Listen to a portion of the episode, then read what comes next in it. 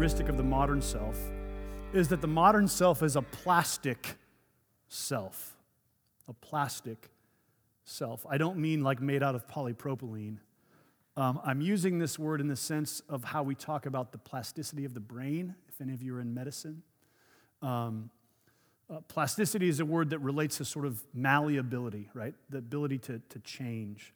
What, what we're getting at here is that in the modern world, the assumption is that human beings do not have a fixed and given human nature, that there's no objective reality to what it means to be a human person, but rather that you are free to sort of define yourself without any reference to the nature of what it means to be a human being. All right, so let's do a little bit of uh, simple philosophy to help you understand why this is really critical in our thinking about the self and why it creates some pretty significant challenges for discipleship. Uh, Aristotle differentiated between essence, the essence of a thing, and what he called accident, which, which means features of a thing that are accidental, meaning they could be different, they're, they do not have to exist that way, okay? So, as an example, let's use like this stool right here, okay? Aristotle would say, hey, I'm about to drop some books. Okay, so the essence of this, the essence of a stool is it has three or four legs, it's made for sitting on. There are things that, that participate in its stoolness that if it didn't have that, it wouldn't be a stool, right? Like if this didn't look kind of like this, it wouldn't be a stool. There, there are features of this that make it what we know as a stool rather than a piano, right? Uh, rather than an airplane. However, there are also things about this that have nothing to do with it being a stool. The fact that this one looks to be made out of pine has no bearing on the fact that it's a stool. It could just as well be made out of cherry or alder wood or plastic or uh, some kind of composite. It would still be a stool right? The fact that it has a varnish on it and that it is a certain color is an accident. It's not essential to its stoolness. It's, it's, it could change. This could be red, it could be blue, it could be green, it could be orange, it would still be a stool.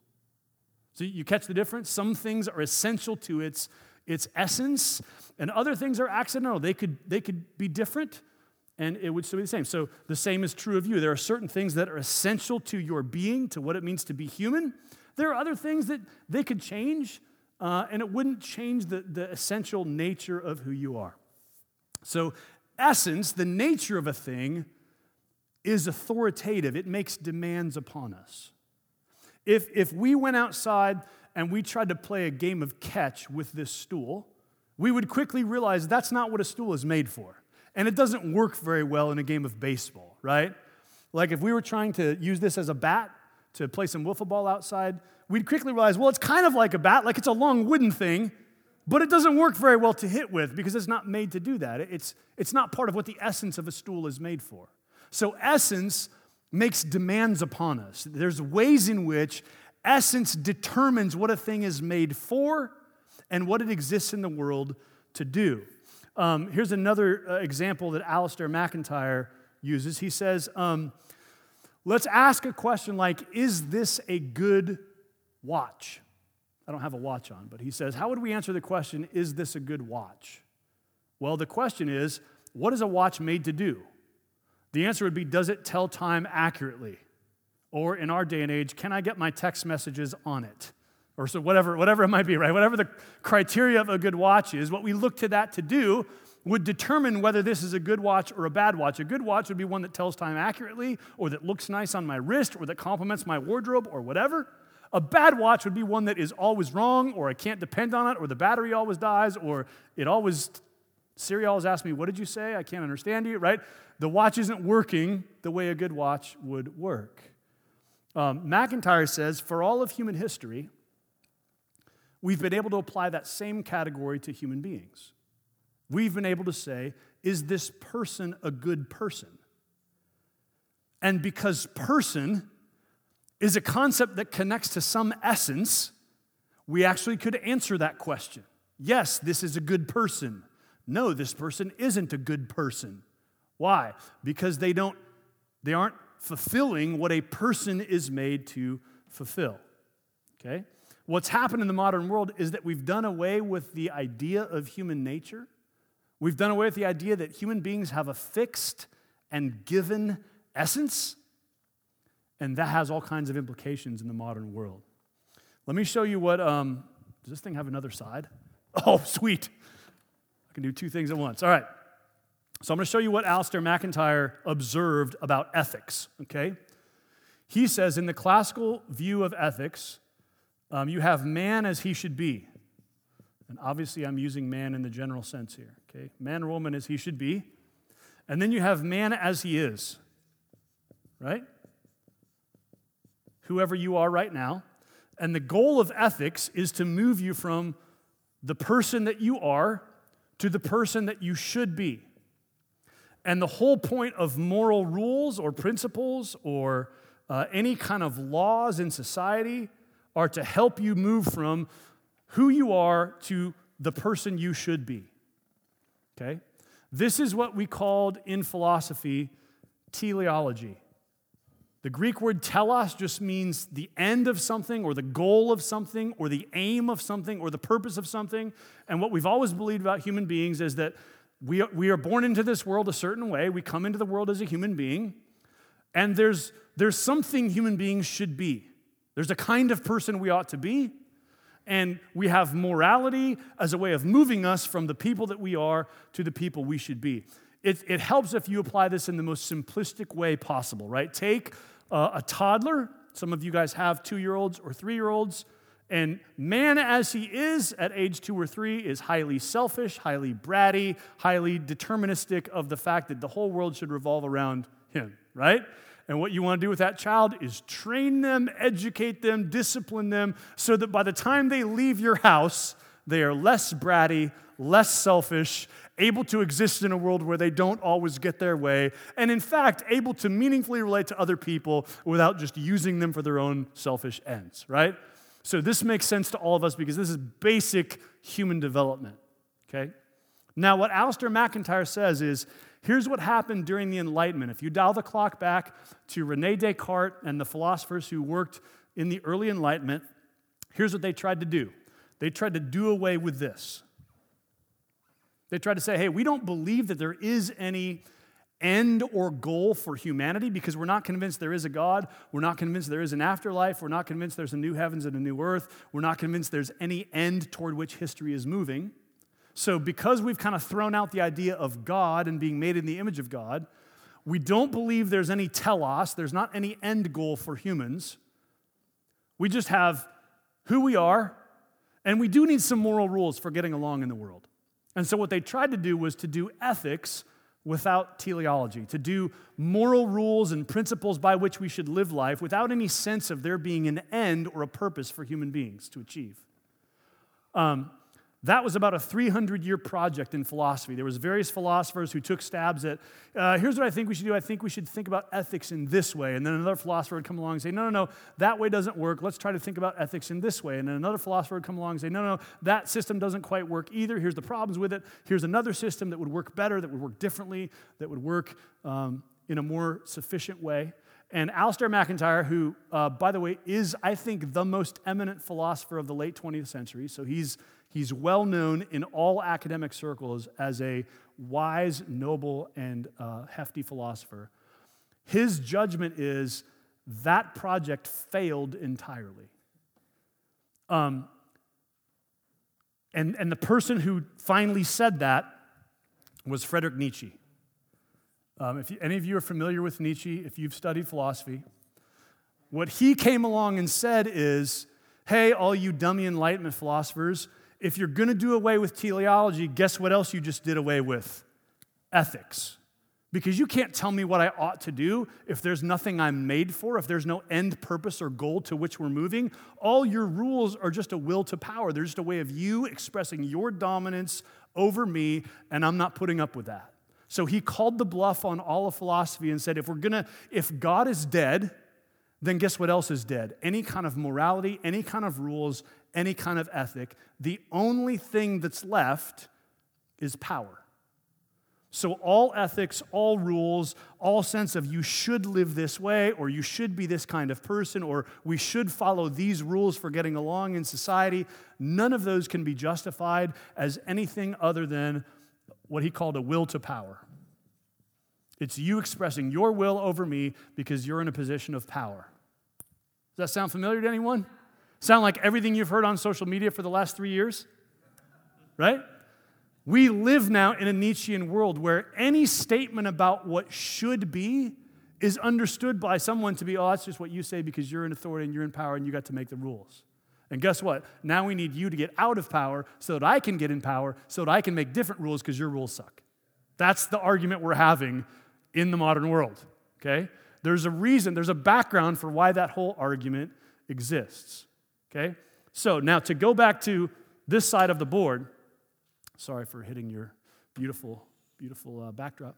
Um, when we say that modern self is a plastic self, that's what we mean. We mean we live in a world where we no longer agree that there is such a thing as a fixed, given human nature that exists for some purpose in the world. And so all we have left is just arguing about rules and ethics and morality and what's good for people and what's not good for people. And all of that is up for debate because there's no givenness to a human being. There's no sense that a human being is something and is not something. To go back to our stool analogy, there's no sense of what is the essence of a human versus what is accidental to being human. Okay? Um, so, you can think about how this affects um, all of our thinking about gender right now, right? The, the whole conversation about gender in our society is everything about your identity as a human being, as a sex and gendered person in the world is plastic. There's no givens there. You're free to change it all, readjust it all, identify it all however you want. There are no categories that are fixed and by which you must abide. You're free to change all of it. That applies not just to gender and biology, which seemed to be a very given, foundational, natural sort of thing, but to every aspect of how you see the world, how you envision yourself, how you interpret your own identity in the world. Everything about you is plastic. Now, I'm not saying it actually is, I'm saying this is the modern view of the self is that there's nothing about me that is fixed, given, and that adheres in my nature as a human being. So, to say it theologically, we could say it this way if we throw out the idea that we are made in the image of God, we've done away with teleology.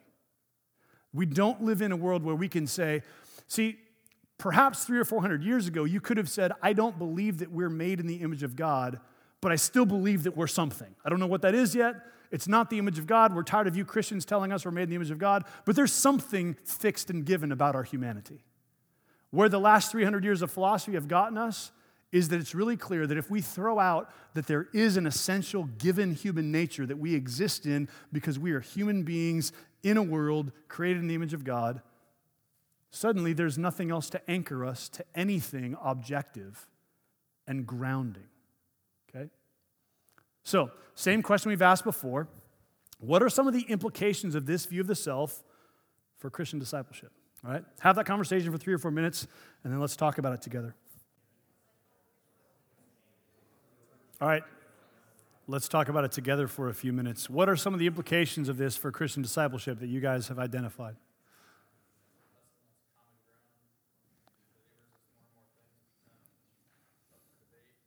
Okay, good. So he said there's less and less common ground between Christians and unbelievers as, as more of these things are up for debate. So that has implications for how we pursue discipleship, right? Um, we're probably not walking into a conversation with our neighbor assuming there's a ton of common ground. Rather, we realize we're talking to them about an, an sort of an alternate life and an alternate way of seeing reality that's going to feel really foreign to them. Okay? What else? Good. So this has implications for how do we view any kind of authority, right? The authority of a father, the authority of a church, the authority of theology or of the scriptures. It's, it's, there's a sense in which I'm going to have this flinch toward any kind of authority because it's going to feel like, oh, this is just your way of imposing power, right? Because that's how, how our, our culture relates to authority, yeah? Yeah, good. sin makes no sense. We're going to need to build out why sin is a thing, right?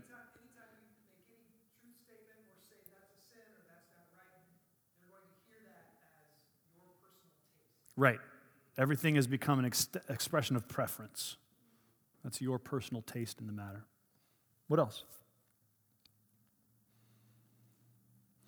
Um, an implication of what the two of you just said is um, I will have a tendency to relate to any moral imperative as a demand that's imposed from outside of myself. So think about how I relate to the law of God. Like I'm a new Christian, I just come to faith, I actually believe the gospel. I want to begin to walk in uh, the ways of Christ. But if this is the, the view of self I'm coming in with, when you teach on the Ten Commandments, all I hear is a God who wants to tell me what to do. I don't hear a God who actually made human nature and knows the best way to be human and is trying to lead me into flourishing. So you're going to have to explain that to me and help me see that that's what God's rules are. Otherwise, I'm just going to relate to them as some imposed demand of, like, well, I guess this God has authority over me now and he gets to tell me what to do. Which, even if I believe that he has authority over me, still creates struggles for me in actually embracing that authority as good, right? What else? Yeah. Yeah, that's interesting. So this leads, can lead to a certain kind of accommodation that causes me to prioritize my relationship with the person as the definitive thing rather than the Spirit of God and the gospel as the thing that's actually going to compel them to any kind of meaningful change. That's good. That's good. What else? Yeah. Yes. Yes. Any yeah, this has implications for how our society relates to the authority of the family. Uh, you as a parent don't have a right to impose your worldview on your child. They have to figure it out for themselves, right? Um, so yeah, there's we're going to be swimming upstream as people who believe that we actually should impart a meaningful vision of life to our children, and who believe that human beings have an essential nature. Okay. Um, now, I want you to believe here that um, God actually has given us um, meaningful help here, meaning that though the world believes there is no givens and there's no essential nature to humanity, actually there is. Right? There is such a thing as given human nature. And that works in our favor because what it means is, right, think about how the Apostle Paul reasons at the beginning of Romans, right? What he reasons is Everybody knows there's a God, they just suppress the truth. Why do you know there's a God? Because it's, it's written into your being. You're conscious that there is a creator who you are accountable to. That's still true. And it's true because you're made in the image of God. So there's still something working in our favor here, which is you can't deny human nature and have life work well for you. Okay?